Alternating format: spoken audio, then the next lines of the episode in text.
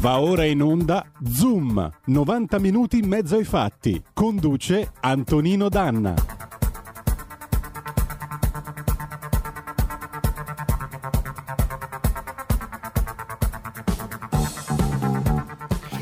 Antonino Danna che oggi non è stressato perché non è in coda, è bello, bello sdraiato sul divano a casa sua, sto scherzando Antonino, è via Skype, comunque il lavoro lo svolge egregiamente lo stesso. Ben trovato Antonino.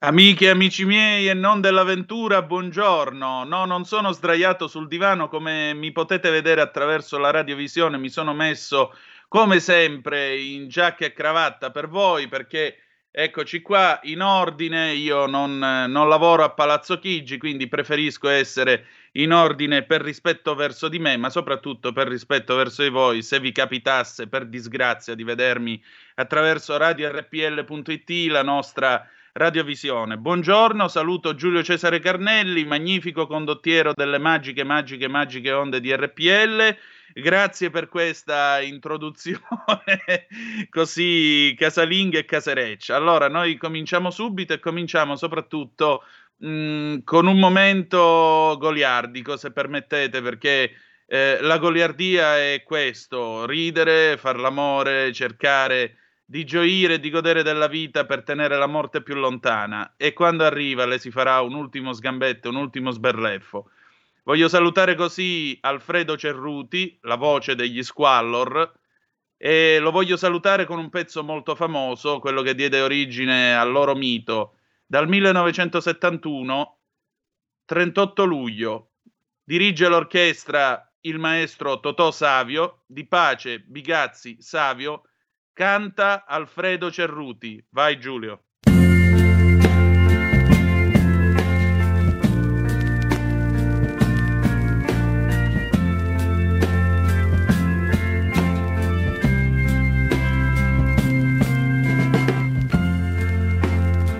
Là dove finisce il fiume comincia il film.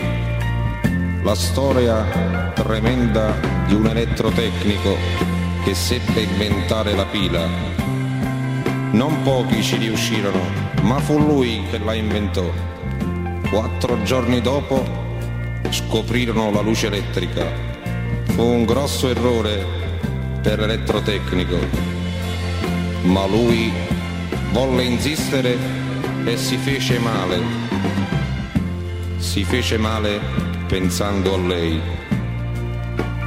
Lei che veniva da lui, lui che veniva da lei. Non fu un incontro, ma un bombardamento.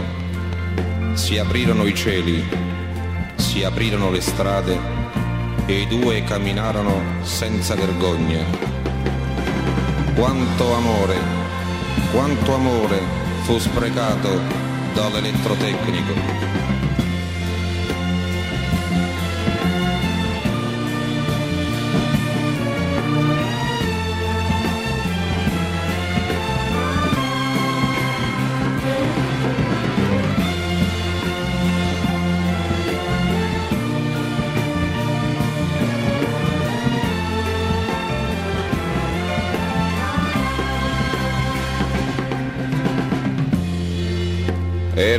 Il 38 luglio e faceva molto caldo ed era scoppiata l'afa quando all'elettrotecnico le venne una grossa idea.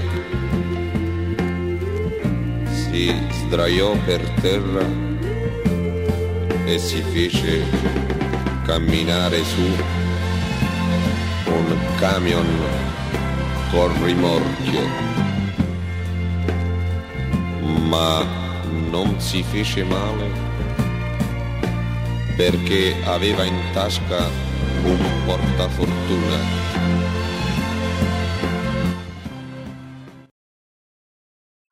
E rieccoci, siete sulle magiche, magiche, magiche onde di RPL. Mi è parso giusto salutare in questo modo Alfredo Cerruti, la grande voce degli Squallor, ci resta il problema del Mezzogiorgio e soprattutto ci resta la vocina di Pierpaolo, questo pestifero e cattivissimo bambino degli LP degli Squallor. Allora, riprendiamo la nostra trasmissione, cominciamo con il fatto del giorno. Il fatto del giorno è una fotografia che mi è stata mostrata nel corso di questo weekend da una persona eh, diciamo a me molto vicina. Mm, è una foto che arriva da un ospedale, sono lui e lei abbracciati, c'è lui che e lei, sono lui e lei in corsia, tra l'altro con eh, la tuta anti-Covid e eh, lui sorregge lei. È un momento difficile per entrambi perché naturalmente stanno cominciando di nuovo a lavorare, stanno cominciando di nuovo a salire i ricoveri nelle, eh, nelle terapie intensive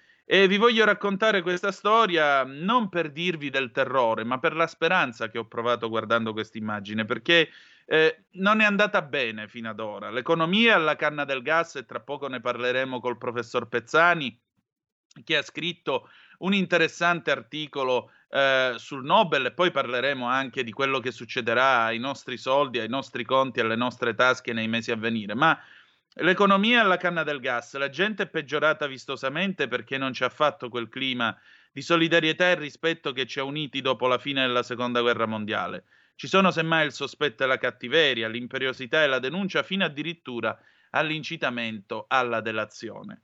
Provo un profondo disgusto e una profonda pena davanti a tutto questo e mi chiedo se questi due ritratti in questa foto che mi è stata mostrata debbano continuare a portare quella tuta anti-Covid e prestare il loro servizio insieme ai loro colleghi, insieme a chi mi ha spedito questa foto, per gente così, per quelli che una volta erano gli italiani brava gente, se mai lo siamo stati.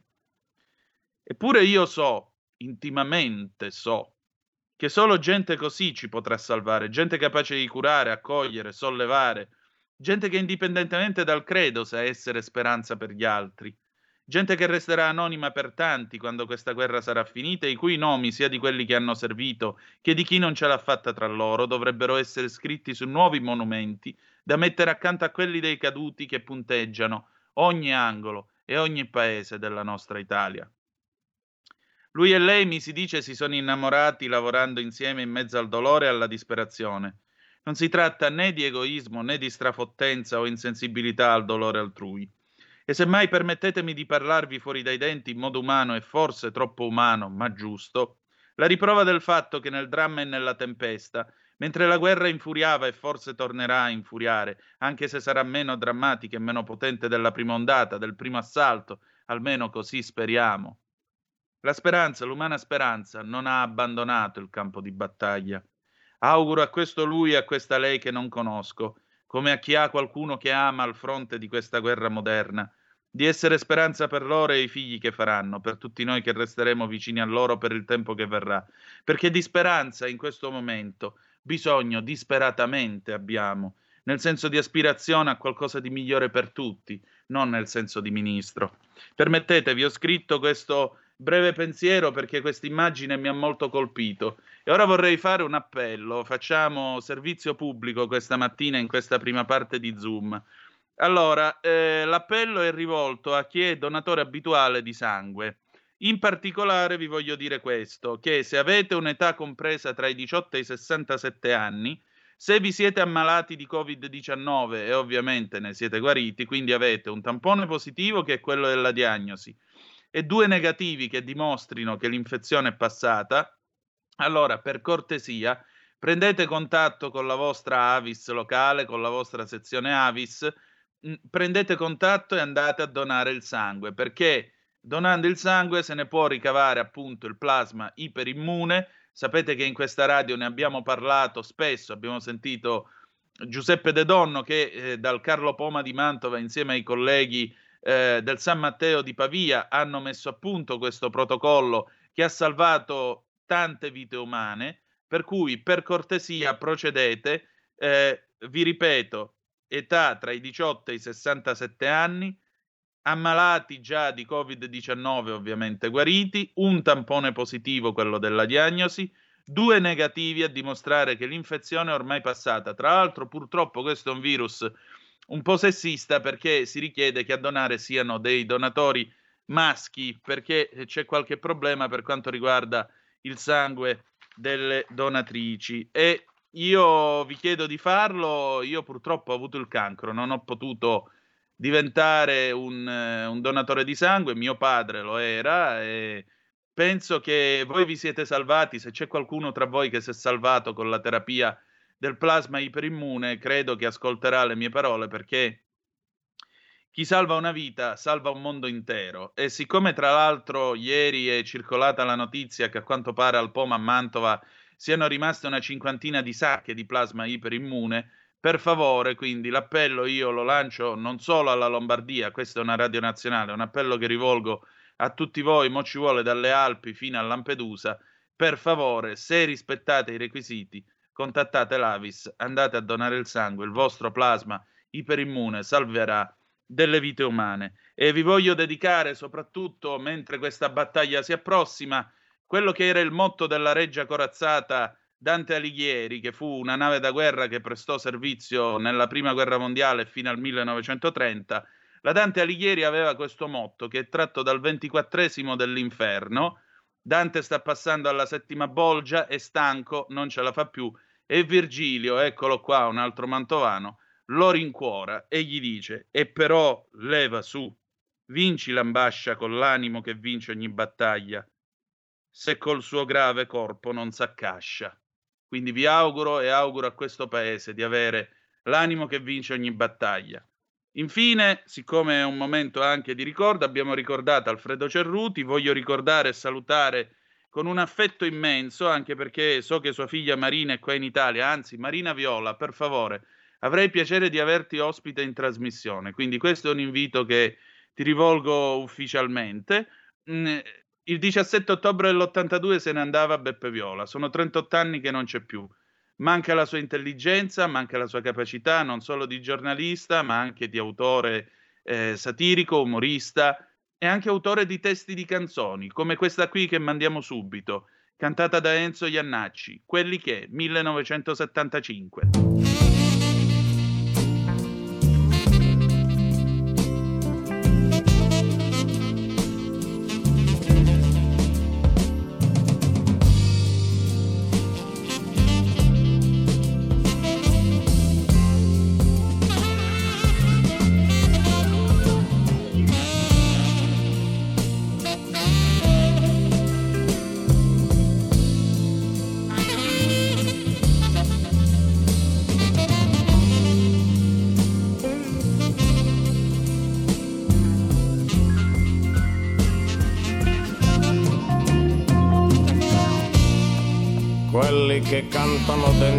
Nei dischi perché c'hanno i figli da mantenere, oh yeah. Quelli che da tre anni fanno un lavoro d'equipe convinti di essere stati assunti da un'altra ditta, oh yeah. Quelli che fanno un mestiere come un altro quelli che accendono un cielo la Madonna perché hanno un nipote che sta morendo, oh yeah. Quelli che di mestiere ti spengono il cielo, oh yeah, no. Quelli che Mussolini è dentro di noi, oh yeah. Quelli che votano a destra perché il mirante parla bene, oh yeah quelli che votano a destra perché hanno paura dei ladri, oh yeah. Quelli che votano scheda bianca per non sporcare, oh yeah. Quelli che non si sono mai occupati di politica, oh yeah. Quelli che vomitano, oh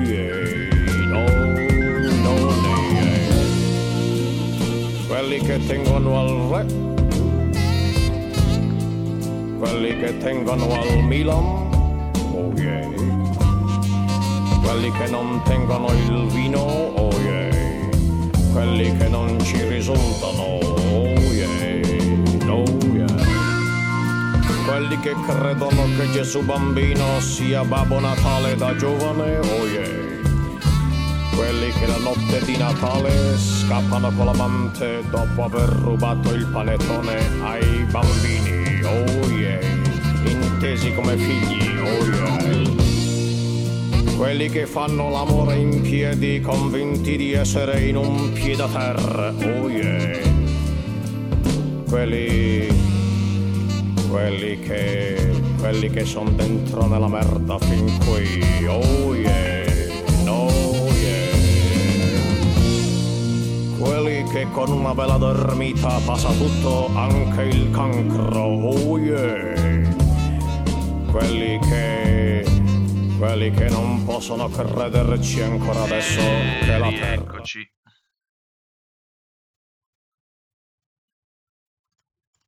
Prego Antonino. E rieccoci, siete di nuovo sulle magiche, magiche, magiche onde di RPL. Questo è sempre Zoom, 90 minuti in mezzo ai fatti. Allora, adesso entriamo nel eh, clou della nostra trasmissione perché vi voglio leggere un articolo che ha scritto l'ospite che sentiremo tra non molto, subito dopo le 11, perché ho il piacere di mh, avere con noi oggi un economista di estremo valore che è il professor Fabrizio Pezzani dell'Università Bocconi. Allora, il professor Pezzani ha scritto questo pezzo che vi voglio leggere, è un inedito. Nobel all'economia, la farsa infinita, mettiamolo all'asta. Ancora una volta l'Accademia delle Scienze ha attribuito il Nobel alla finanza razionale, che non esiste nella realtà, ma è solo mitologia e funzionale agli interessi dominanti. Il premio, impropriamente definito Nobel ma finanziato dalla Banca di Svezia perché Alfred Nobel non l'ha mai indicato, è stato assegnato a due studiosi che si occupano delle scelte razionali nelle aste, tema di grande interesse nel caos globale. I due vincitori, Paul Milgrom e Bob Wilson, hanno determinato che gli offerenti razionali tendono a fare offerte inferiori per la preoccupazione della maledizione del vincitore che paga più del dovuto. Come si combini la razionalità con la superstizione è già un'impresa a cui potrebbe rispondere Antonio De Curtis in arte Totò. Essere riusciti a trovare un filone di studi così fantasioso, più vicino al casino che al mondo reale, dimostra l'inutilità di un premio a rispondere al caos globale della povertà, della disoccupazione, della bolla infinita della finanza e soltanto a giustificarla. Scrive ancora il professor Pezzani. Questo premio, ancora una volta e da troppi anni, la prova della sua distanza rispetto alle finalità definite da Alfred Nobel per i premi da lui definiti. Nobel lasciò il suo patrimonio in donazione per una società ideale dell'uomo con la fondazione dell'omonima accademia. Nel suo testamento olografo, infatti, precisava che col ricavato del patrimonio ogni anno si dovesse riconoscere un premio agli studiosi che nei loro campi avessero contribuito maggiormente a creare le condizioni del benessere della società. Le volontà di Alfred Nobel sono chiarissime, scolpite sulla pietra senza possibilità di false interpretazioni, funzionali a dare un equilibrio al senso della vita sospesa tra mondo dello spirito e quello dell'esperienza. Certamente il problema delle scelte razionali e delle aste diventa quindi una solenne presa in giro. Questa simmetria tra le finalità di Nobel e l'economia si sono accentuate da quando nel 69 venne istituito il premio per l'economia finanziato dalla Banca di Svezia. Von Hayek denunciò nel 74 la non scientificità di un premio che trasformava una scienza sociale, come l'economia, in una scienza esatta e razionale, inesistente nei fatti, ma solo negli interessi, e restò inascoltato. Paradossalmente, il premio a Lucas nel 94 afferma che i mercati finanziari, finanziari sono razionali e non commettono errori, ed è completamente all'opposto del premio ricevuto da Hayek, per cui o è vero l'uno o è vero l'altro. E allora oggi vediamo l'inganno di un modello culturale imposto contro ogni logica, ma funzionale ad innalzare la finanza razionale, come arma di distruzione di massa e destabilizzazione politica. L'introduzione della razionalità negli studi d'economia ne ha cambiato il DNA, trasformandola in un gioco matematico lontano alla realtà in cui gli attori decidono in modo razionale, scrive ancora il professor Fabrizio Pezzani. Affermare che Aristotele era già molto avanti rispetto a Lucas quando affermava tutte le azioni umane hanno una o più di queste cause, caso, natura, costrizione, abitudine, ragione, passione e desiderio, non aveva considerato tra queste la stupidità. Un altro elemento distintivo del premio si lega al fatto che gli studiosi statunitensi, nei 51 anni di assegnazione del Nobel in economia, hanno conseguito per 48 volte il premio. La tendenza si è accentuata dopo la caduta del muro di Berlino e la cultura esclusiva della finanza come arricchimento personale ha cancellato il pensiero e la dimensione spirituale dell'uomo. In contrapposizione, i premi assegnati alla letteratura evidenziano il pensiero unico, Infatti, dalla fine degli anni 60 gli USA non hanno vinto nulla, non hanno vinto nella sostanza un solo e vero premio della letteratura. I premi negli anni si sono divisi tra paesi diversi e comunque in aree non in cui quel tipo di benessere espresso alla finanza era assente o comunque non rilevante. I due modelli culturali si oppongono senza possibilità di dialogo e di condivisione, perché gli interessi della finanza mettono al primo posto la massimizzazione dell'interesse personale e non il bene comune, esattamente quello che invece Nobel voleva scongiurare. La legittimazione del pensiero unico ha soffocato l'immaginazione e spento i valori universali, libertà, uguaglianza, solidarietà. Ma l'uomo razionale è arrivato alla fine della corsa e gli USA che si sono basati su quel modello culturale sono alla frutta. La finanza promossa da capitalismo e liberismo assunti come fine e non come mezzo ha contribuito a generare una società finalizzata alla realizzazione del bene personale, a scapito di quello comune, alla normalizzazione di comportamenti illeciti. Questo ha forzato sempre più gli interessi dominanti ad legittimare col Nobel quegli studi che innalzavano a verità suprema la loro realizzazione, ma non la vera scienza, finendo per disgregare il sistema delle relazioni sociali. Forse hanno ragione i tanti che chiedono una moratoria di un premio, che si allontana sempre più dalle finalità che dovrebbe perseguire. E tra poco il professor Pezzani ci spiegherà anche questo, che cosa c'entra con i nostri soldi e con il Covid. Garantito, garantito, garantito. Allora, sono, è orario, direi che possiamo fare allora Giulio Cesare la, la pausa. Dopodiché rientriamo con un pezzo adeguato alla situazione perché avremo Renato Zero con Mi Vendo del 1977.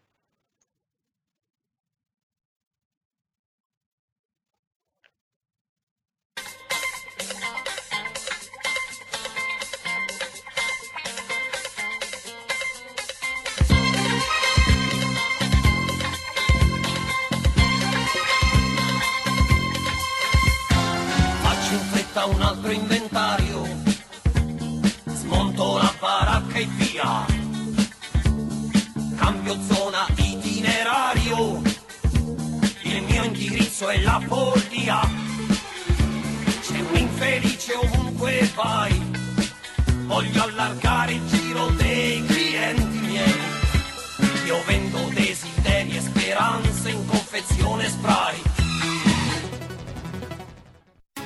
Il futuro appartiene a chi fa squadra. Le radio italiane si uniscono per giocare la partita da protagoniste. Nasce l'app Radio Player Italia. 140 stazioni in una sola rete. Scegli la tua preferita e ascolta il suono perfetto del digitale. Gratis, senza registrazione. Senza interruzioni. Compatibile con tutti i device. Le notizie, la compagnia. La musica scelta da chi la ama, la conosce e la vive. Scarica Radio Player Italia. Il futuro batte con la radio nel cuore.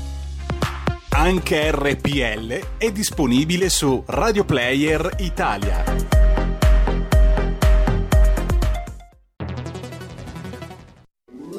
Stai ascoltando RPL. La tua voce libera, senza filtri né censura. La tua radio.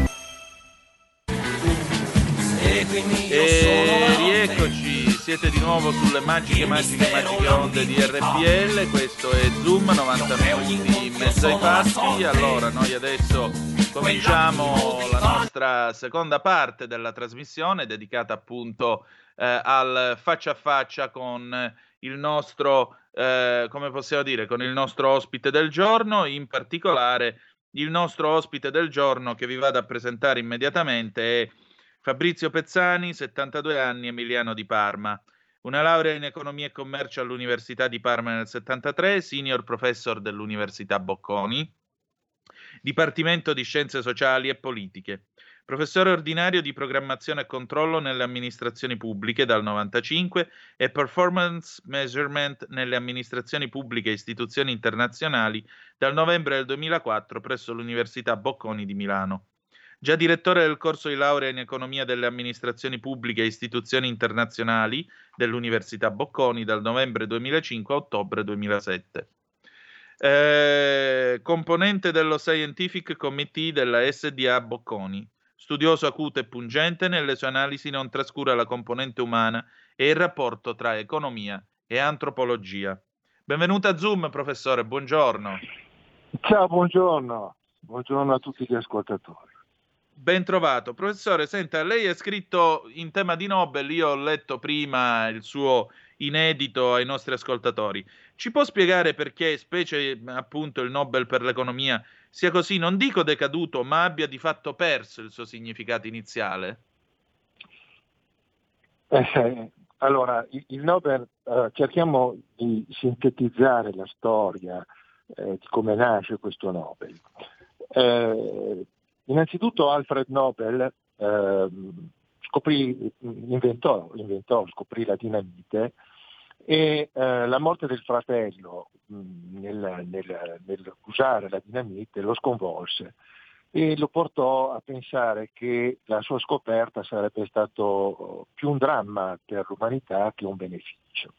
E quindi isolato, morì da solo alla fine dell'Ottocento, e mh, convinto insomma, di, di, poter mh, eh, risolvere, spingere l'umanità verso un senso di socialità, diede luogo eh, alla costituzione di questa fondazione, no? Fondazione Nobel, che avrebbe dovuto, e c'è il suo testamento olografo fatto di suo pugno, no? che precisa eh, che eh, ogni anno avrebbero dovuto essere assegnati dei premi a coloro che si fossero distinti in scoperte funzionali a migliorare il benessere generale della società. In particolare lui individuò cinque premi, eh, la chimica, la fisica, la medicina, ehm, la pace e la letteratura. E il, il, la finalità di questi premi, quindi lui conferì il suo patrimonio, tutto il suo patrimonio, e ehm, l'uso del patrimonio avrebbe dovuto consentire ogni anno di premiare queste persone con una specifica finalità, cioè quelli, come ho detto, che eh, avevano dato vita alla, alla scoperta più benefica per l'umanità. Con un problema riguardo a tre eh, scienze, chimica, fisica e medicina, i cui premi sono sostanzialmente misurabili quindi se io faccio un farmaco che va bene, se io faccio una scoperta di fisica o di chimica, la scoperta è indipendente dall'emozionalità dell'uomo. Un, una, un grave, un mattone cade indipendentemente che, sia, che a farlo cadere sia uno vecchio, giovane, anziano, di colore, non di colore, eccetera, perché risponde a una sua intrinseca razionalità. No? Galileo diceva che noi eh, invent- invent- scopriamo la matematica perché il mondo è fatto in formule matematiche sostanzialmente. Mentre nella letteratura e nella Nobel per la pace eh, non si possono eh, definire in modo misurabile. A chi diamo il Nobel per la letteratura? A quelli che hanno scritto più libri?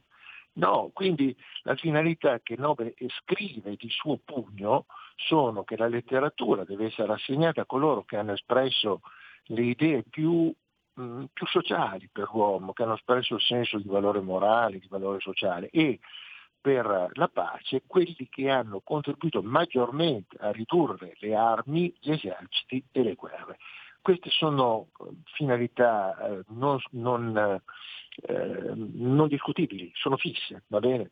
A certo. un certo punto nel 69 eh, emerge l'idea da parte eh, dell'Accademia di Svezia, ma è chiaro su sollecitazione di altri, di istituire un premio Nobel, ma che in realtà non è un premio Nobel, perché viene finanziato, viene finanziato dalla Banca di Svezia, non dal, dalla Fondazione Nobel, sono due cose diverse. Per cui viene chiamato Nobel, ma in realtà Nobel non ha mai pensato di poter istituire un premio per l'economia. Perché? E qui nasce il grande problema del Nobel per l'economia, perché l'economia è una scienza sociale.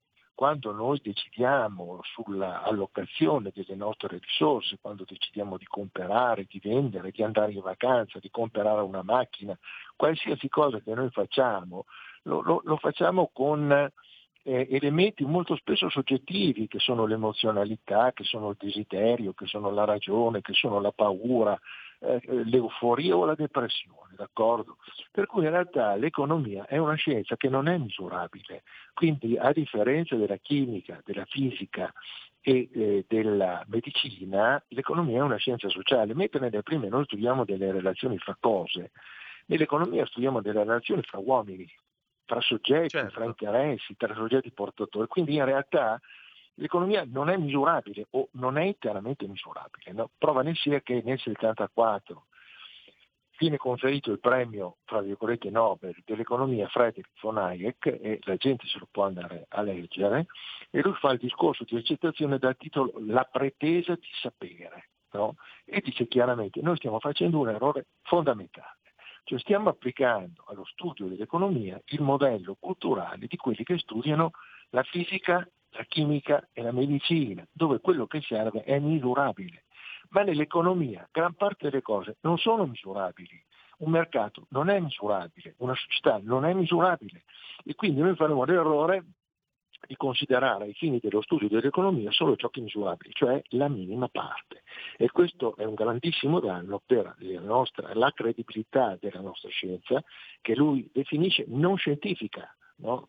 E, uh, e, gli effetti sulla, uh, sul, sull'esercizio dell'economia. In realtà quindi da questo punto di vista il Nobel per l'economia diventa sempre più uno strumento collusivo tra finanza, politica e accademia. No? Quindi praticamente a cadere dal muro di Berlino nel 89, nel 1990 viene dato per la prima volta premio Nobel agli studi di finanza a Markowitz per i suoi studi pionieristici nell'ambito della finanza. Ma il problema vero qual è per far capire alla gente? Che eh, nel 70-71, cioè tre anni dopo la, due anni dopo la costituzione del Nobel in economia, Nixon dichiara lo sganciamento del dollaro dall'oro. No? Quindi sostanzialmente la stampa della carta moneta è svincolata da qualsiasi limite, che sia fisico, che sia temporale. Quindi la stampa moneta diventa qualcosa di infinito, si può stampare infinitamente moneta, senza nessun vincolo reale, per cui si creano due mondi. Il mondo infinito della carta moneta, ma in quanto tale, essendo finito, infinito, infinito, può essere studiato esattamente come la matematica può essere studiato esattamente come la chimica, la fisica, perché non ha nessuna forma di limitazione nel mondo reale.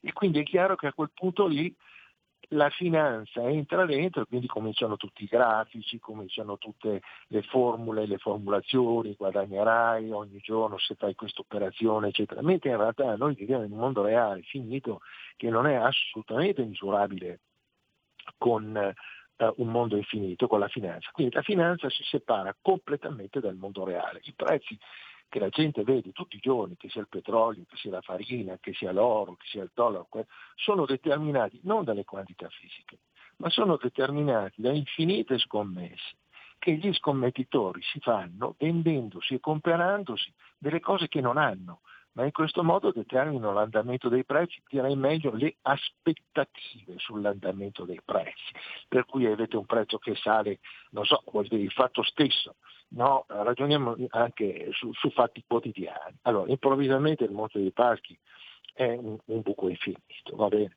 È stata sufficiente che venisse fuori l'ipotesi della nomina di Padoan come presidente di Unicredit, che in realtà un conflitto di interessi infinito sostanzialmente, per far sì che improvvisamente il mondo dei paschi salisse nelle quotazioni azionarie il giorno stesso. Ora, che cosa è cambiato? Nulla, è una voce. Quindi il mercato è alimentato da voci, alimentato da aspettative, eccetera. No?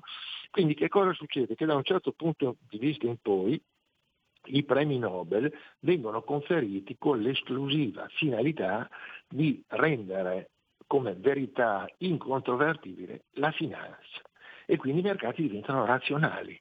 Nel 1994 Lucas prende il premio Nobel con la motivazione che i mercati sono razionali. Razionali vuol dire che c'è una relazione di stretto rapporto fra causa ed effetto e che gli operatori a conoscenza delle stesse cose decidono allo stesso modo. Ma questo è un clamoroso errore logico perché primo gli operatori non sono a conoscenza delle stesse cose, ma se anche lo fossero possono essere in tempi diversi, ma non è la stessa cosa, poi l'uomo decide non in modo razionale, decide in base all'euforia, alla paura, alla depressione, no? e nel momento in cui si afferma che si decide allo stesso modo si ignora, si ignora il fatto che noi abbiamo un DNA diverso, ognuno di noi è diverso. Insomma. Quindi il premio certo. Nobel di Lucas del 94 è esattamente opposto a quello di eh, Hayek del 74, o è vero l'uno o è vero l'altro, non possono essere veri entrambi. Quindi si forma un processo collusivo per cui i Nobel vengono progressivamente assegnati come processo di legittimazione della finanza, la finanza razionale, i mercati razionali e di lì progressivamente vengono fuori subprime, vengono fuori la crisi di Lehman, viene fuori il casino infinito sostanzialmente con una cultura che guarda prevalentemente al breve tempo e non al lungo tempo. Quindi gli ultimi, diciamo, l'economia, il premio Nobel dell'economia è da anni che non esiste più. E quando tu finisci per dare un premio Nobel a due che si sono preoccupati di determinare, e attenzione, è interessante anche la motivazione con la quale viene assegnata a queste due persone questo riconoscimento, e cioè si sono occupati delle decisioni razionali dei soggetti nelle aste, attenzione, che sono spinti a mh, indicare un prezzo inferiore per scacciare la maledizione del vincitore. E qui mettiamo assieme la razionalità con la superstizione. Allora, mi meraviglia che la gente, eh, che la gente, io, la gente normale può anche non, non guardarci, insomma, ma che i giornali vadano a scrivere meraviglie di queste robe qua è veramente malafede, o malafede, o comunque una forma di sudditanza culturale che ci porta a subire tutto, insomma. No? Poi con la Nobel diceva dei premi che abbiano la finalità di migliorare la vita delle persone. Ora, che cosa c'entrano le aste con tutti i problemi che abbiamo della povertà, della disoccupazione, del debito, di una bolla finanziaria pazzesca? Allora, questo Nobel avrebbe dovuto essere dato, secondo me, in memoria di Keynes, no? allora, mm, quantomeno certo. stacchi. Allora, in questo modo, questi due che cosa sono? Un premio Nobel del nulla, del nulla sostanzialmente, questa è la verità, ma è un modello che continua a dare l'idea che la razionalità nelle scelte, cioè continua a portare avanti un modello culturale che sostanzialmente ha divorato se stesso perché gli Stati Uniti esatto. sono falliti. Quindi, cioè, sostanzialmente, se mi posso permettere per semplificare un po', hanno dato il premio a due persone eh, che ritengono razionale il fatto che io adesso, per esempio, venga da lei e le dica Stanotte ho sognato una carrozza che correva, che all'otto fa 52 vuol dire che le cose andranno bene per me. Quindi mi suggerisce di investire nei futures del petrolio? Cioè, il concetto è questo. Esattamente la stessa cosa. Ci vorrebbe Totò. Cioè, è, è, è assurdo. Totò. Allora, uno sogna, non è diver- cioè nel momento in cui io e lei ci compariamo sì. e vendiamo delle cose che non abbiamo, ma determiniamo il prezzo, cioè che lei, lei va sul giornale e dice io e lei ci siamo scambiati 100 tonnellate di oro a 10 mesi a questo prezzo, noi non abbiamo neanche un grammo. La realtà è questa qua, perché se la gente va a vedere la farina, il prezzo della farina, la farina una volta che l'hai tirata fuori è quella lì, non è che il giorno dopo aumenta o raddoppia. Ogni giorno il prezzo sulla farina sul mercato può passare da 100 dollari al quintale nello stesso giorno a 200-300 dollari al quintale a ritornare a 150 dollari e così il petrolio. Cioè esatto. i prezzi sono fatti da infinite scommesse cioè, quando io dico i derivati, il derivato che cos'è? È una scommessa, è un'arma illecita, perché sostanzialmente io uso una speculazione finta, finta, virtuale, per modificare i prezzi. Io vorrei dire che le prime cinque banche americane, prime cinque banche americane hanno in pancia derivati per 203 mila miliardi di dollari, 203 mila miliardi di dollari, va bene? Allora è chiaro che il vero problema è che io dovrei smettere, dovrei prendere coscienza di dire, inutile parliamo di crisi finanziarie, monetarie, delle recovery fund, eccetera. Allora noi dobbiamo prendere un contesto e dire, signori, la finanza speculativa non si fa più, eh, si comincia a fare la differenza come avevano fatto un, un italiano nel 1933, Ferdinand Pecora, nel 1933 su indicazione di Roosevelt, separò le banche d'affari dalle banche commerciali. Sono due cose diverse. mentre nel 99 eh, venne abolita la distinzione fra banche commerciali e banche d'affari, consentendo ai lupi di entrare nel recinto delle pecore. Noi che abbiamo le banche commerciali da una vita e siamo nel recinto delle pecore, siamo stati divorati dai lupi. Il Monte dei Pasti, Popolare di Vicenza, la Banca d'Etruria, potremmo andare avanti all'infinito. Noi ci siamo inventati di fare dei prodotti finanziari che non conosciamo. Sostanzialmente le nostre banche non hanno fatto che essere dei supermercati che vendevano dei prodotti costruiti a New York e a Londra senza sapere nemmeno cosa vendevano. Questa è la realtà dei fatti. Quindi noi possiamo parlare di recovery fund, di, di Europa, di euro, eccetera, ma anche l'euro è, è soggetto alle continue speculazioni. Per cui io compro e vendo euro, compro e vendo euro allo scoperto, le compro e vendo, le compro e vendo e faccio variare continuamente il prezzo. Certo, Quindi professore, il senta. Nobel, quello Prego. che mi meraviglia è eh, oggettivamente mi meraviglia e anche mi dà un po' fastidio sostanzialmente, no? Perché noi sembriamo sempre delle voci libere e indipendenti e però la gente qualche volta dovrebbe cominciare a pensare, a farsi delle domande, insomma, no? Com'è possibile che sul sole 24 ore il preside della facoltà di economia della Cattolica venga a dire che questo qua è un premio straordinario, hai il problema della povertà, hai il problema della disoccupazione, hai il problema della disuguaglianza, vai a dare un Nobel a chi fa le aste e eh, tanto più come si diceva prima l'asta è un fatto emozionale, non è diverso dal gioco del casino. E quindi non è diverso dal fatto che io vado a un'asta dicendo che mi sono sognato Totò che mi veniva a suggerire i numeri. Incredibile. Professore, senta, invece riportiamo l'economia nel suo ambito eh, di una cosa umana, anzi io ho molto apprezzato perché ieri abbiamo avuto una lunga conversazione, io la voglio ringraziare perché per una vita ho odiato tutto quello che fosse matematico sbarra economico, invece lei mi ha fatto capire che questa è una cosa umanissima fatta per l'uomo ed è una cosa fatta per migliorare soprattutto le condizioni dell'uomo. E allora a maggior ragione le voglio chiedere, visto che l'economia in realtà è una scienza sociale, non è soltanto il freddo numero, eh, che cosa ci dice l'economia in merito a questa nuova ondata Covid che sta arrivando? Che cosa ci suggerisce? Allora, l'ondata Covid, eh, innanzitutto ci sono state alcune cose che mh, la gente eh, ha visto, no? partiamo da, dalle cose che sono sotto gli occhi della gente, no? e quindi questo scontro eh, anche forte fra Stato centrale e Agioni. No?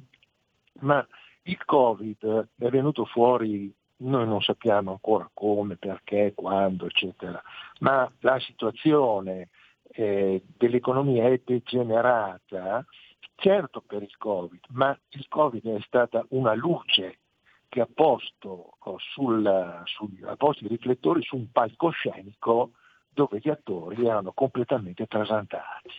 Perché noi ci siamo dimenticati che negli Stati Uniti abbiamo un, un, un'elezione presidenziale fra Trump e Biden.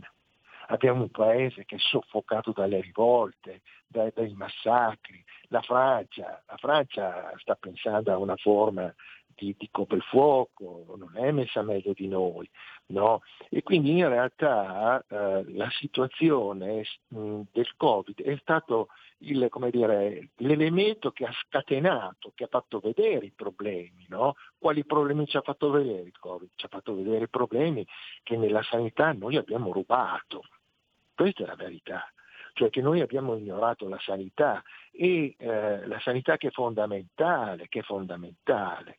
Abbiamo ignorato l'assistenza di base, abbiamo penalizzato gli ospedali, abbiamo penalizzato e penalizzato in due modi, attenzione, penalizzato attraverso la riduzione delle risorse. E vabbè, può passare sì e no, ma li abbiamo soprattutto penalizzati perché nei criteri di selezione del personale nella sanità, ma tutte le attività pubbliche, il criterio di selezione non è stato quello del merito, è stato quello dell'appartenenza, dell'amicizia. Se andate a vedere le, i consigli di amministrazione di Enel, di Eni, di tutte le aziende pubbliche, ma sono state messe delle persone amici degli amici. E se io vado a mettere nella direzione sanitaria di un ospedale, nella direzione sanitaria di un ospedale, della gente che non ha le competenze necessarie per affrontare i problemi, è chiaro che diventa un casino. È chiaro che poi non hai le terapie intensive sufficienti, è chiaro che non hai... E l'altro aspetto che eh, sostanzialmente ha caratterizzato questa fase è la, uh, la, la mancanza di responsabilità, cioè l'incapacità delle persone di assumersi la responsabilità dei processi decisionali. Devi prenderti la responsabilità, altrimenti vai a fare un altro lavoro. Insomma, no? Quindi il Covid sostanzialmente ha messo in luce i, diciamo, i, problemi che noi abbiamo messo sotto il tappeto. Va bene? Li abbiamo messi sotto il tappeto, via via via. Li abbiamo affrontati con una classe politica inesistente. Eh, non possiamo parlare di classe politica, abbiamo dei ministri oggettivamente imbarazzanti, insomma, no? Su, diciamolo chiaramente. Lo scontro, ma anche la Azzolina. Eh, insomma, ma come si fa? Eh, eh, oggettivamente io credo che insomma, non è questione di essere di parte o meno, attenzione, no? Qui abbiamo una componente peraltro particolare. Io mi sono preso questa, questa briga di fare la somma dei residenti nelle regioni dell'opposizione e la somma dei residenti nelle regioni della maggioranza. I primi sono il 60%, i secondi sono il 40%, fermo restando che all'interno delle regioni poi ci sono a loro volta delle variazioni. No? Quindi Chiaro. oggi noi abbiamo un governo che istituzionalmente non è in grado di rappresentare il Paese, ma passi quello, non hanno le competenze necessarie, non hanno le competenze necessarie. E quindi il vero problema eh, delle, certo che è un problema economico e qui viene fuori anche eh, come dire, l'incapacità. Tu non puoi affrontare una crisi di questo genere giocando solo sui sussidi. La povertà non si combatte con i sussidi, si combatte creando posti di lavoro. Questi non sono esatto. capaci di creare posti di lavoro. Ora, se tu non crei posti di lavoro, Keynes nel, nel, con la grande depressione americana diceva è meglio pagare uno che scavi una buca e poi la riempia che lasciarlo disoccupato.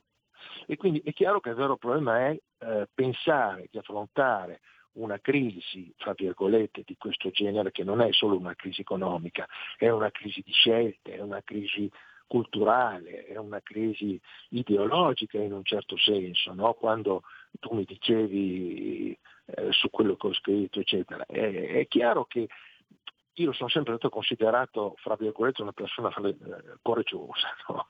perché dice le cose, certo. sono, libero, sono una persona libera e ieri sera, casualmente, eh, mia moglie mi ha fatto vedere la scena finale, credo che mh, mm, molti se lo ricordino, se l'hanno visto, del film Easy Rider, mh? Sì. quello di Dennis, Dennis Hopper, dove sì. questi hippie alla fine vengono uccisi perché hanno i capelli lunghi no? Dalla macchina. E c'è il discorso di Jack Nicholson, molto giovane, che dice, ma no, no, no, loro non ce l'hanno con noi perché abbiamo i capelli lunghi, ma ce l'hanno con noi per quello che noi rappresentiamo, perché noi rappresentiamo il desiderio di libertà. Un esatto. conto è parlare di libertà, un conto è avere la libertà, sono due cose diverse e la libertà crea paura e quindi la persona che è libera crea paura e quindi la reazione nei confronti di questo che cos'è? Farlo fuori. No? Esatto. Quindi è chiaro che eh, la, la, la, il problema oggi io credo sia di recuperare una dimensione direi di buon senso delle persone, no? di, di, dico una cosa grossa, di provare a volersi bene, insomma. No? Quindi io direi il problema economico eh, non so, poi tu mi avevi proposto un'altra domanda, no? È chiaro sì. che eh, eh, anticipiamo questo discorso che io ritengo sia estremamente importante. La gente ha visto, ha visto in questi mesi lo scontro fra regioni e governo centrale. No? Allora Zaia fa una cosa, eh, Musumeci ne fa un'altra, eh, a Napoli in Campania se ne fa un'altra, eccetera. Quindi oggi c'è uno scontro fra regioni e Stato centrale. Questo è uno scontro che noi non abbiamo mai voluto affrontare e quindi rimaniamo in mezzo al guado tra la forma di uno Stato centrale e una forma di Stato federale. L'Italia è naturalmente un paese federale, perché i bisogni del, del, del, della Lombardia, del Trentino Alto Adige, del Friuli, non sono gli stessi bisogni della Puglia, della Sicilia, della Campania e della Calabria. No? Certo. Quindi è, è, è necessario capire che tu non puoi governare un paese profondamente diverso nella storia, nella cultura, nel clima, nel modo di produrre, di mangiare, di vivere, con un criterio centrale. E qui lo scontro tra, eh, come si chiama il governatore della Sicilia? No, no, della, scusami, della campagna, adesso mi scappa. Eh, eh, e De Luca. De Luca. Allora, lo scontro tra De Luca e Lazzolina. Lazzolina, ma saprà De Luca qual è il problema? Che cosa ne sei tu? Cioè, De Luca conosce la campagna meglio di quanto tu non conosca la campagna. Allora tu devi dare delle indicazioni, poi ogni regione a seconda delle necessità dirà io faccio il lockdown pieno, io lo faccio, e poi ognuno si assume la responsabilità di queste cose qua. E qui il problema, e secondo me questo è il problema di fondo, perché il governo centrale nel, nel desiderio di mantenere il potere, perché qui parliamo di potere, attenzione, eh, ricorre alla burocrazia. Quindi se io devo disciplinare dal nord al sud il lockdown con lo stesso criterio, eh beh, eh, alla fine diventa un casino bestiale, insomma, no? esatto. Quindi faccio delle leggi, dei DPCM che diventano dei vocabolari scritti in cirillico sostanzialmente, dopo dieci pagine tu ti arrendi, dici basta, io non, non, riesco a capire nulla sostanzialmente. Sì, oppure fai una diretta alle nove e mezza della sera per ricordare a tutti di lavarsi le mani. Quindi, come è stato eh, ieri allora, sera sostanzialmente. Professore, io chiedo 45 secondi di pausa, dopodiché apriamo le linee 0266 20 3529. A tra poco, chiedo scusa. Vai veloce tu! Chi ha parlato? Sono la Digital Radio! Ah, proprio te cercavo. Senti, eh, non capisco assolutamente niente di questa cosa del DAB. Analogico che non sei altro. Il DAB è il sistema digitale per ascoltare la radio con il suono perfetto. Capito? Finalmente tutte le radio in vendita hanno il sistema DAB Plus per l'ascolto digitale, in auto e in casa. Ascolta le tue radio preferite con la Digital Radio, quella del suono perfetto. Dibidi dobidi DAB. Anche RPL, la tua radio, è in Digital Radio. Porta con te ovunque RPL la tua radio. Scarica l'applicazione per smartphone o tablet dal tuo store o dal sito radiorpl.it. Cosa aspetti?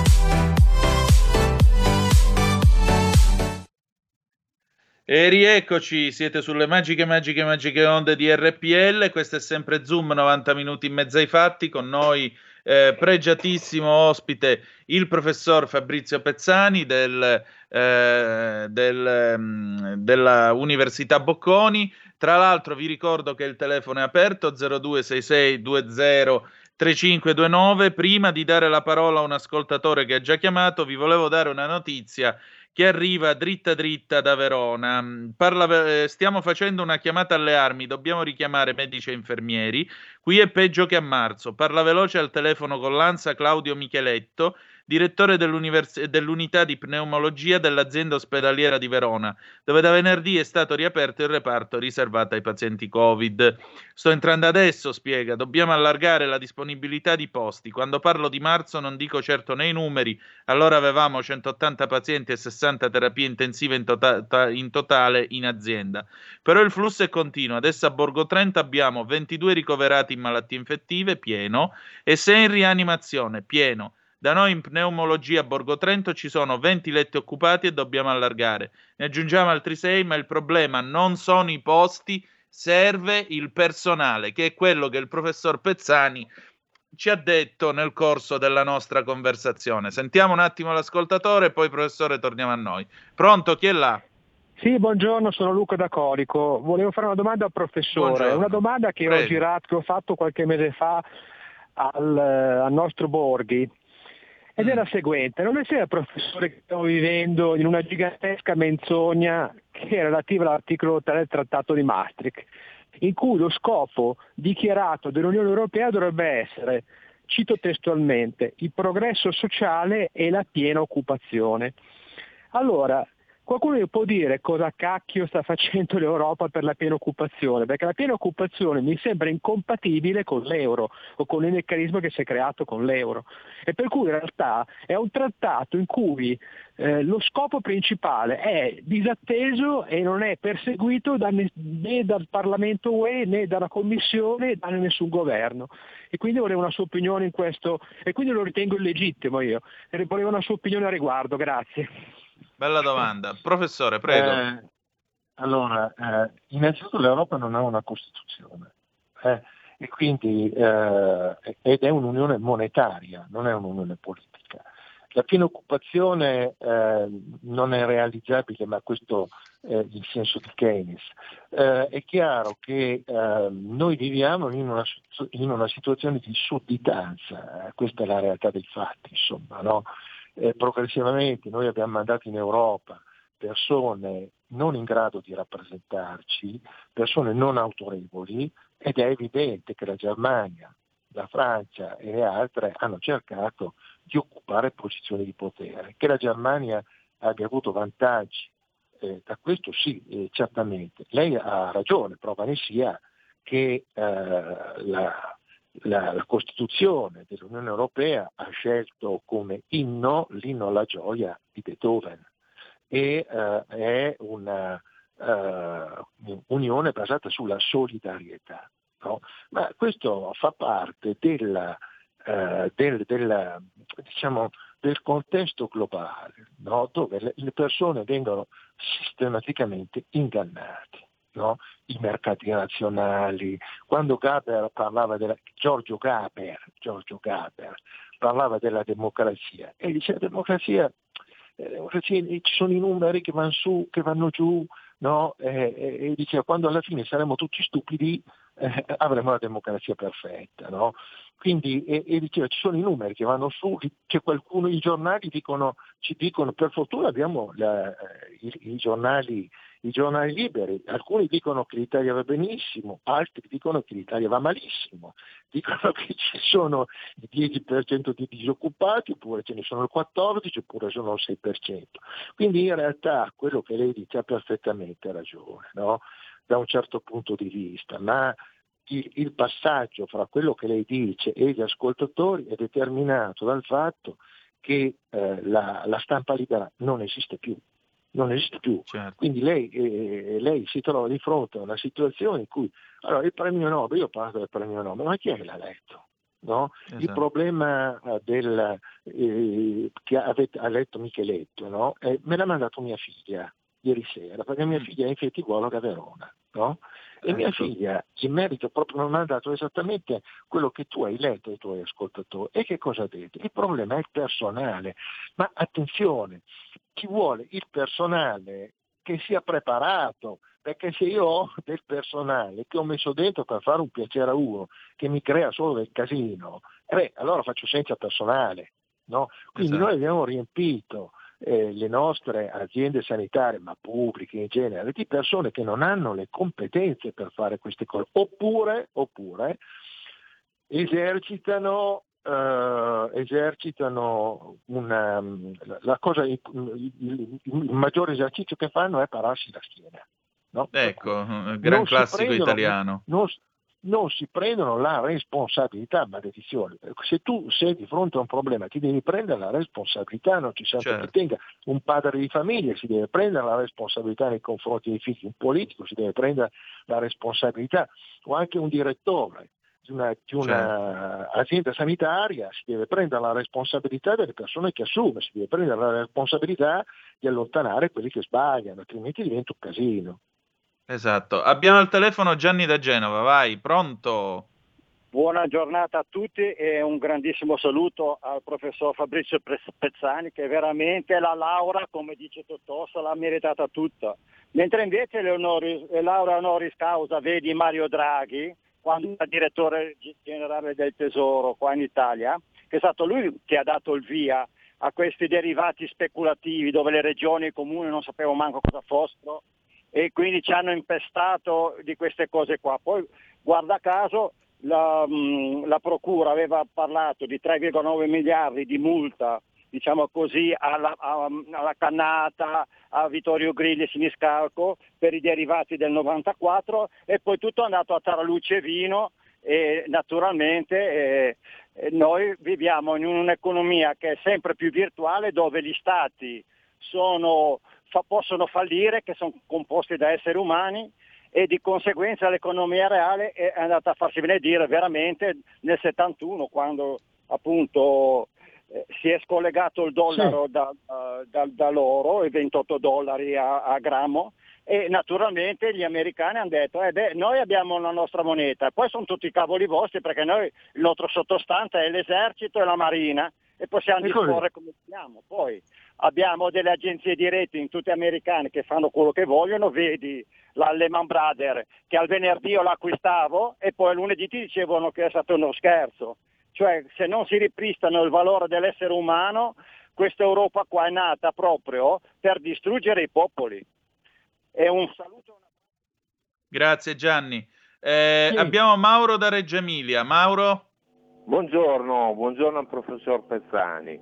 Buongiorno Io faccio semplicemente Vai. riferimento alle tabelle che sono pubblicate riguardo a quello che è il reddito, ovvero il potere d'acquisto che oggi abbiamo in Italia. A partire dall'entrata dell'euro il nostro potere si è dimezzato non del 50%, del 100% e da allora noi non cresciamo a livello economico se non di uno 0,2, 0,3, 0,4. A livello di produttività, per esempio l'ILVA, l'ILVA è un'azienda che produce 500 tonnellate di acciaio pro capite per ogni unità eh, eh, occupata. L'Arvedi di Cremona è a 2000, le acciaierie nel Michigan sono a 3000.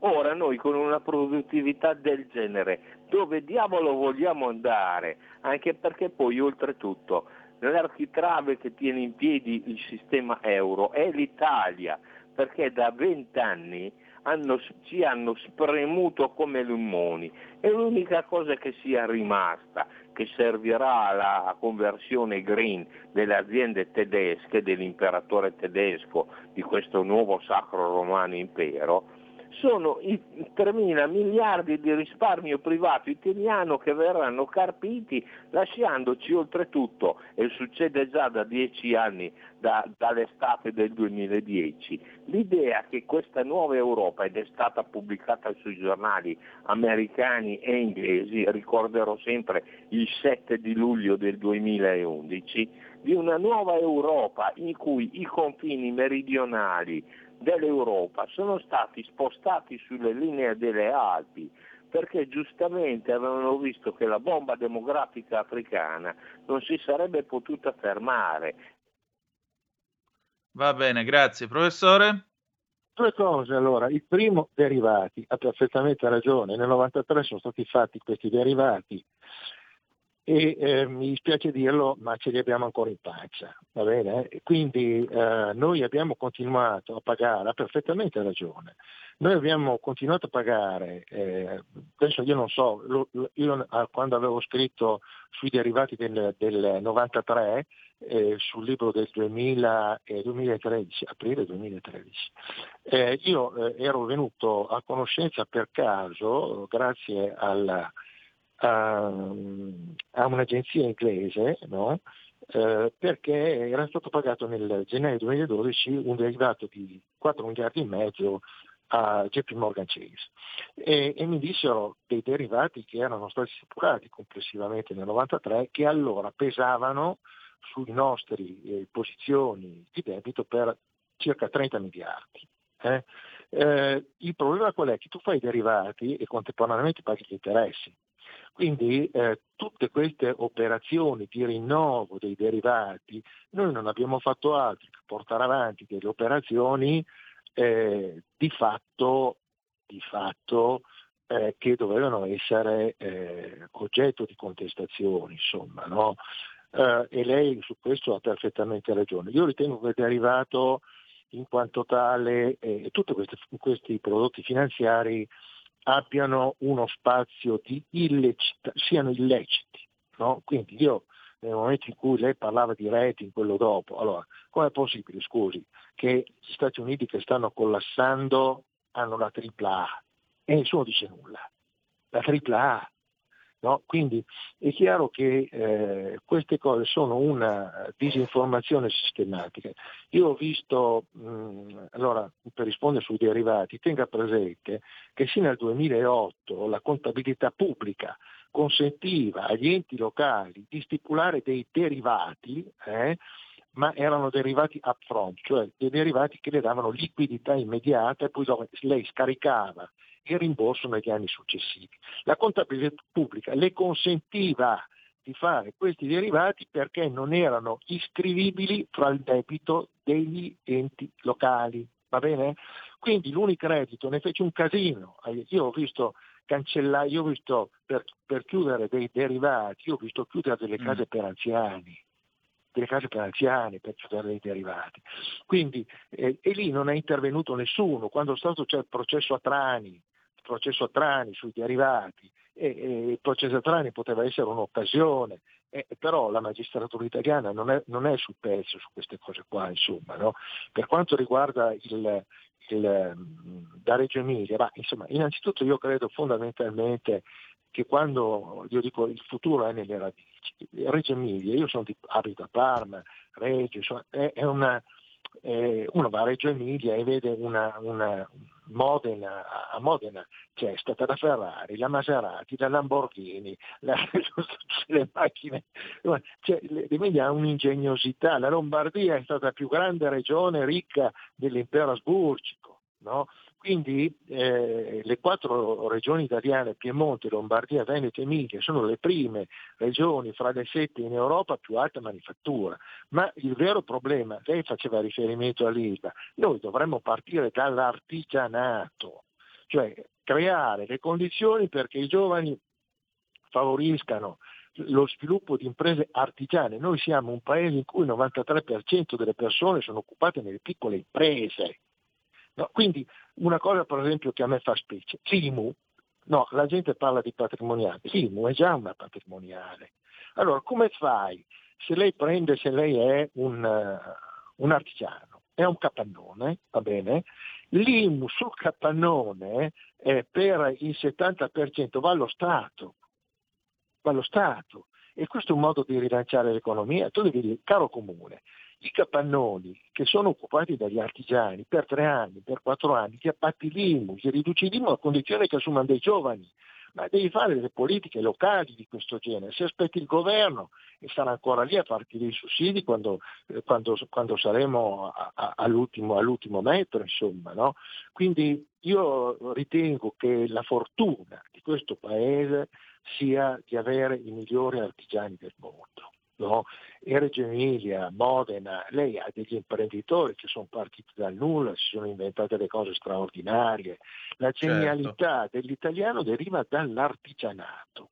L'artigianato è una cosa particolare, no? lei va in, in un altro paese, ha un pezzo da sostituire, le chiedono alla filiale che glielo mandi. Lei è in Italia, va da un meccanico e dice, ma aspetta, fammi vedere, come si può fare qua? Quindi noi abbiamo sviluppato una genialità, una, una creatività fondamentale cui dobbiamo eh, eh, riagganciarci, che è quella derivata dall'artigianato. L'artigianato è un lavoro particolare, no? perché esatto. l'uomo prende in mano la materia, pensa cosa fare, come farla, come modificarla, e lì si sviluppa, noi abbiamo 2000 anni di artigianato, quindi l'economia altro che sussidi, dobbiamo creare posti di lavoro, questa è la realtà, però il governo al momento non ha le competenze per farlo, eh. allora dobbiamo risolvere il nodo fra chi comanda e eh, chi comanda a livello regionale e chi comanda a livello locale. Lei oltretutto di Reggio Emilia, no? che cosa mi ha colpito di Reggio Emilia parlando, no, non di Reggio Emilia, attenzione, io sono di Parma, quindi che la regione Emilia ha uh, finanziato eh, con, con soldi pubblici eh, eh, tutti gli interventi di tipo ormonale per le persone che desiderano cambiare sesso. Ma uno può essere d'accordo o meno, ma non è un messaggio, come dire, eh, coerente con il ciao bella ciao sostanzialmente. No? Quindi eh, ci sono, eh, pur di correre dietro al consenso, fai delle operazioni che possono portarti alla, a, al consenso, ma che immagine dai ai giovani? Che valori trasmetti ai giovani? Noi abbiamo dei giovani che vanno per le strade, cioè il problema vero è che noi dobbiamo cercare di dare degli esempi. Questi esempi certe volte portano a essere soggetto di critica e va bene, e che sia così. Cioè quando io dico quello che ho detto stamattina al telefono, eh, io sono perfettamente consapevole che esprimo un mio parere, che non è la verità, però io mi ritengo una persona libera. Eh? E quando certo. si parla di libertà, un conto è parlare di libertà, un conto è di essere liberi, ed essere liberi diventa una persona pericolosa. Professore, senta, io la ringrazio veramente per il tempo che ha passato con noi. Eh, facciamo che ci ritroviamo il mese prossimo e facciamo magari uno o due giorni a parlare ancora più approfonditamente di come usciremo da, questa, da questo dramma e di come ricostruiremo l'Italia, perché lei mi ha, mi ha raccontato insomma ieri tutta una serie di possibili soluzioni e mi piacerebbe che lei ne potesse parlare con i nostri ascoltatori, va bene? Sì, sì io vorrei soltanto dire questo a, a, agli sì. ascoltatori. E, cercare di, di, vedere il futuro lo si può fare so, soltanto se conosce il passato, perché la storia si ripete, va bene? Io esatto. anni fa ho scritto delle cose che sono puntualmente verificate, quindi io direi agli ascoltatori questo, no? Di fare, ma tutti, non solo gli ascoltatori, io, tu e gli altri, un serio esame di coscienza, no? dove abbiamo esatto. sbagliato e non possiamo continuare a dare la colpa agli altri. C'è sempre qualcuno a cui diamo la colpa, ci abbiamo la colpa anche noi, cominciamo nel nostro piccolo a cercare di riconquistarci un minimo di libertà personale, un minimo di autonomia. Non... Mi rendo conto che eh, la paura è un deterrente pazzesco, va bene? Però la paura è anche un freno inibitore per lo sviluppo, perché altrimenti certo. per la paura continui a ritornare indietro, è sempre indietro, le trasmissioni televisive che vedete sono una forma infame di regressione, insomma. Esatto. Bene, io, Grazie professore. Dire, con speranza, no? ma la speranza mm. va vissuta. Ok? Questo sempre. Ci rivediamo, ci risentiamo presto, professore. Grazie. Con affetto e con amicizia. Grazie, anche per me, grazie. Padova Calling con Ettore Toniato e l'Edicola 206. Ettore, buongiorno, scusa il ritardo, ma... Buongiorno. ma mi pare che l'argomento oggi fosse abbastanza pesante. Non sei in edicola, dove sei? No, allora io sto aspettando che mi aprano il gas stamattina perché come sai mi sto trasferendo in una eh. casa nuova eh, e niente, devono riaprirmi il contatore perché i vecchi proprietari l'avevano chiuso. Non ho parole l'Italia, paese della burocrazia, abbiamo appena finito di dare lavoro, svene, snellire il paese, eccetera, eccetera, e troviamo a te col gas chiuso, evviva. No, perché sa- sai cos'è? Serve, mm. eh, dopo aver fatto il contratto, serve l'uscita di un tecnico per tagliare una fascetta, no? Ah, ecco, benissimo, oh. perfetto. Un'organizzazione meravigliosa. Senti, senti, com'è andata la festa ieri di quartiere? Ho visto alcune foto che hai pubblicato è andata molto bene, eh, abbiamo adottato tutti i criteri di sicurezza necessari e anche quelli non necessari per garantire la riuscita dell'evento, eh, in quanto eh, abbiamo eh, chiuso la piazza fondamentalmente e contingentato gli accessi, tutte le persone che, sono, che erano all'interno della piazza, tutte le persone che è stata approvata la temperatura e hanno dovuto rilasciare un'autodichiarazione di essere in buona salute, ecco, di non avere sintomi Covid. Eh, abbiamo un recapito telefonico di tutte le persone cellulare, di tutte le persone che eh, hanno partecipato alla manifestazione di ieri, alla, a questa festa di quartiere. Quindi, nel caso dovessero verificarsi eh, spiacevoli, spiacevoli cose, tipo ci dovesse essere un focolaio, riusciamo a passare a chiunque tutti i recapiti di tutte le persone eh, che ieri hanno partecipato. Non ne scappa neanche uno, nemmeno Meno gli organizzatori. Quindi sì, con un pochino di intelligenza forse secondo me si può fare, si possono fare le cose, però serve rigida disciplina. Certo, questo conta. Ettore, allora io devo chiudere perché l'orologio mi corre appresso, però domani abbiamo tutto il tempo, insomma parleremo con più calma, spero dall'edicola, non dalla fascetta. Assolutamente. e ci risentiamo domattina con la calma, ok? Grazie ancora Certo, del tuo tempo. giornata, ciao, ciao. Ciao Ettore, ciao. Allora, noi chiudiamo qua la nostra trasmissione per oggi. Credo sia stato un inizio di settimana abbastanza interessante. Lancio un appello, se siete esponenti dei sindacati degli infermieri o dei medici, per favore chiamate allo 0266 203529, lasciate il recapito perché io avrei bisogno di parlare con voi e naturalmente di avervi ospiti in trasmissione questa settimana, perché questa settimana vogliamo tenere i riflettori puntati sulla sanità. Quindi, se siete sindacalisti appunto degli infermieri o sindacalisti dei medici, 0266203529, lasciate il vostro recapito, poi vi cercherò io e ci metteremo d'accordo per andare in onda durante questa settimana. Noi ci salutiamo qui, la canzone d'amore che mandiamo tra poco è di Sergio Endrigo, Io che amo solo te del 1962. Dopo di noi ci sarà la, la, l'adorabile Moira Romano con eh, il suo talk, eh, seguitela perché eh, si preannuncia una gran puntata come suo solito. Che dire di più? Noi ci ritroviamo domani alle 10.35 trattabili, grazie per averci ascoltato e the best is yet to come. Il meglio deve ancora venire. Vi ha parlato Antonino Danna. Buongiorno.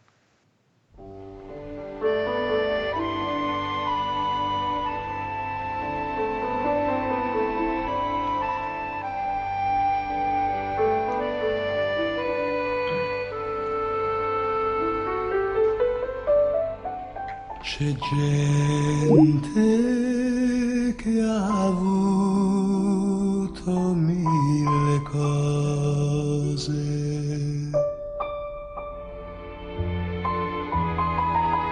Tutto il bene,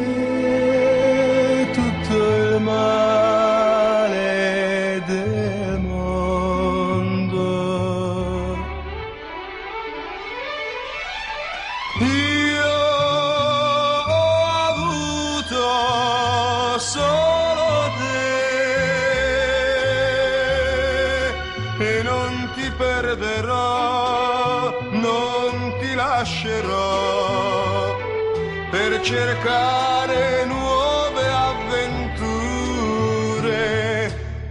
C'è gente che ama mille cose e si perde